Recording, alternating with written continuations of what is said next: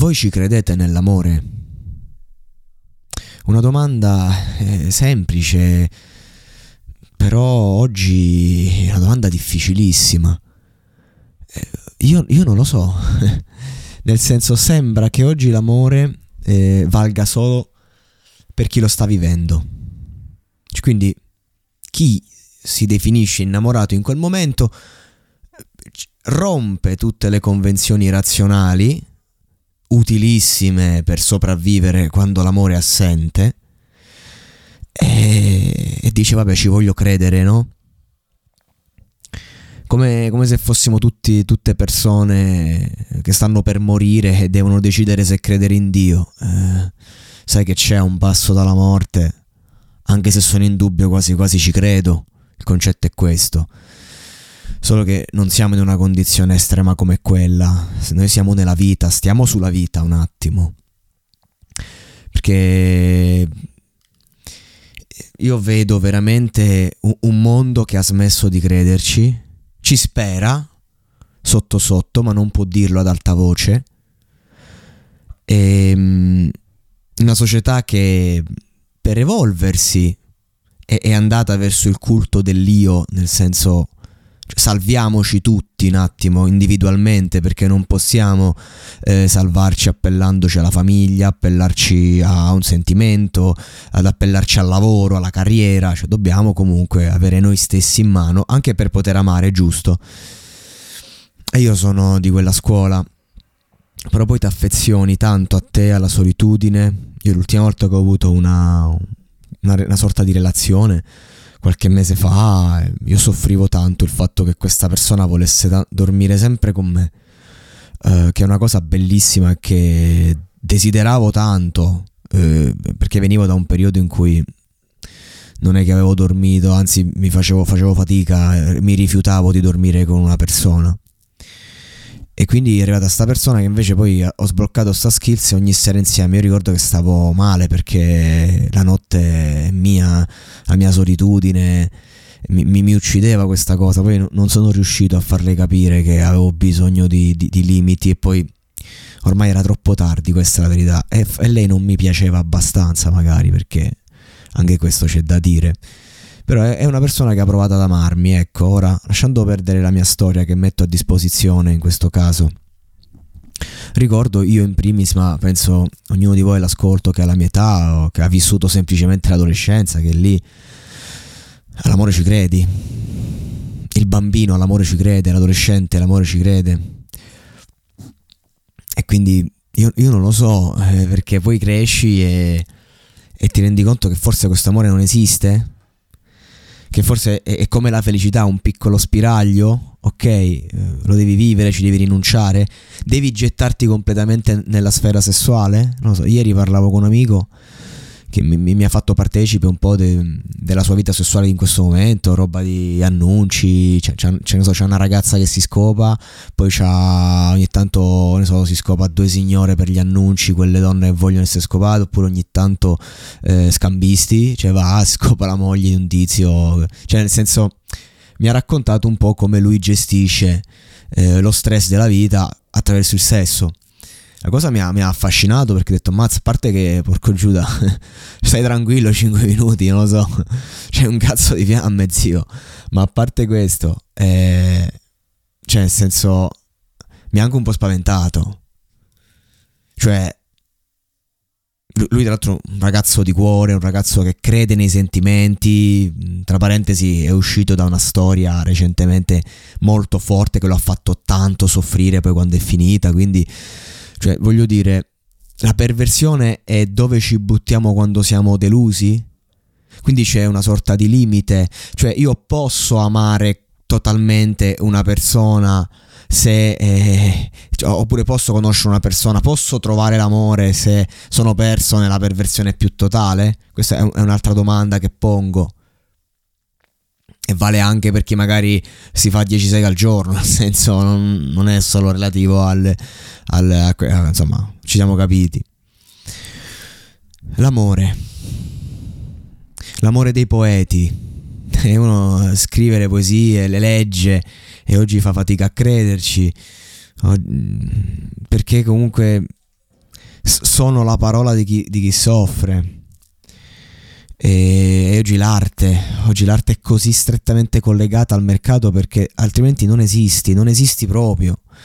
L'immaginario è, ha perso di importanza, però allo stesso tempo mondo, le regole del mondo vengono dettate da, da, da, da giovanissimi perché sono loro che, che, che vivono il web, no? E, e fanno il mercato. E noi ci troviamo a dover imparare da loro perché hanno tanto da insegnarci, ma dobbiamo anche insegnare a loro. E non sappiamo più dove imparare, sa- perché ci, ci, stiamo mettendo tutti, penso, in discussione in una maniera incredibile. E, e allora escono, così come escono le falle dell'amore, escono le falle di, di, di chi vuole una libertà totale, di chi... col fatto che non possiamo più porre dei limiti, perché l'essere umano limiti non se ne deve porre, perché la società va in quella direzione lì. E allora non lo so, perché a quel punto diventa tutto, tutto giusto, tutto reale. E, e quindi ci stiamo un po' modificando a seconda eh, di, quello che, che viviamo, come è sempre stato nella storia. Forse non è che non c'è più l'amore, forse è veramente che siamo terrorizzati, anche questa roba, la sofferenza per coprirsi è diventata furba.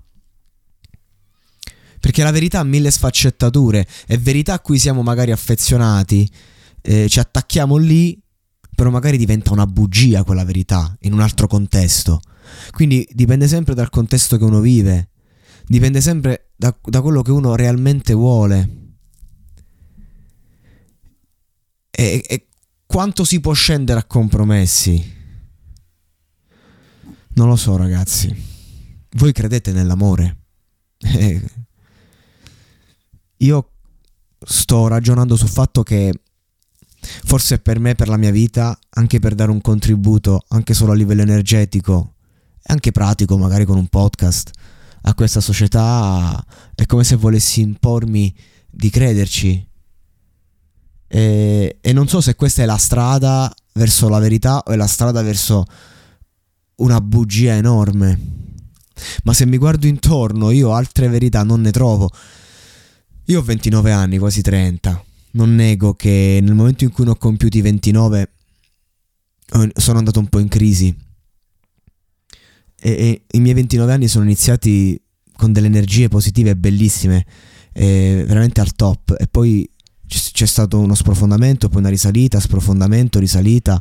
Ed è chiaro che sono una persona in crisi perché sto per fare 30 anni. E, ehm, non è il mezzo del cammino di nostra vita, però vorrei capire chi sono.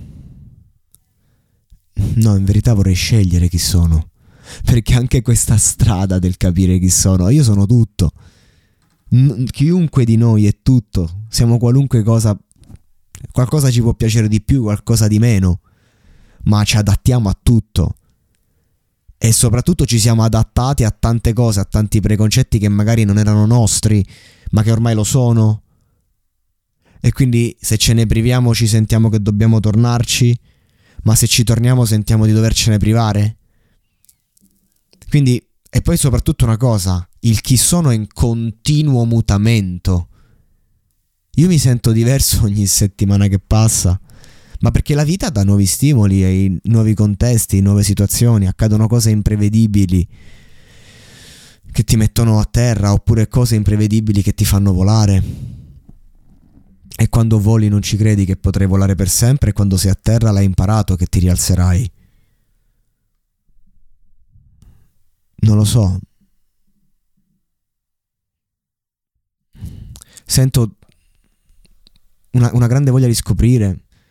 Eh, lasciate dei commenti se, se, potete su questa tematica, ditemi la vostra perché eh, forse è arrivato il momento in cui veramente uno si rimette al banco di scuola cioè non sono in grado di dare questa risposta. Eh, non, non, non, lo so, credo, non lo so. Ho, ho, bisogno di un confronto probabilmente, anche se mi confronto tanto, ma non riesco a trovare, non riesco più a fidarmi di nessuno. Quando devo prendere una scelta. So solo che mi sento come diviso a metà, come se avessi mi- mille, mille dubbi, mille scelte contrastanti tra me e me. E ho paura di fare un passo da una parte, ho paura di farla dall'altra. Sono come immobile e poi succede che arrivi a soffrire l'indifferenza. Eh, non so, vi ho parlato qualche settimana fa, no, l'impotenza, ecco. Qualche settimana fa vi ho parlato del fatto che mi era riscoppiata l'agorafobia a palla, che veramente facevo fatica pure eh, a prendere un autobus perché mi sentivo male. Poi la cosa è fortunatamente migliorata con degli scossoni e c'è anche la paura di ritornarci dopo che hai passato un brutto periodo. Quindi non te la senti di andare libero in, posti pericolosi come, un, come i sentimenti, ad esempio. Perché di sentimenti che si parla. Tra l'altro io a questo monologato ho scoperto di esserci legatissimo più di quanto pensassi e che non è solo un lavoro per me, ma è la mia priorità di vita. Sono fierissimo di essere un podcaster. Vorrei comunque più iterazioni e quindi Fatemi sapere voi cosa ne pensate su questa roba e facciamo una parte 2 in cui diamo un po' di risposte. Comunque l'editoriale della domenica è il mio format preferito e quindi la domenica state connessi che si ferma il tempo, la settimana si parla di musica, cose, magari ho anche un atteggiamento più esuberante, ma la domenica mi voglio fermare e voglio un attimo fare il punto. È come la messa. Domenica nel monologato si va in chiesa e, e ho bisogno dei miei fedeli perché sono io che mi confesso a questo microfono. Il microfono è il sacerdote, allora. Allora io sono il fedele. Comunque. Eh, l'amore. Amor che tutto muove. Era più facile forse ai tempi di Dante.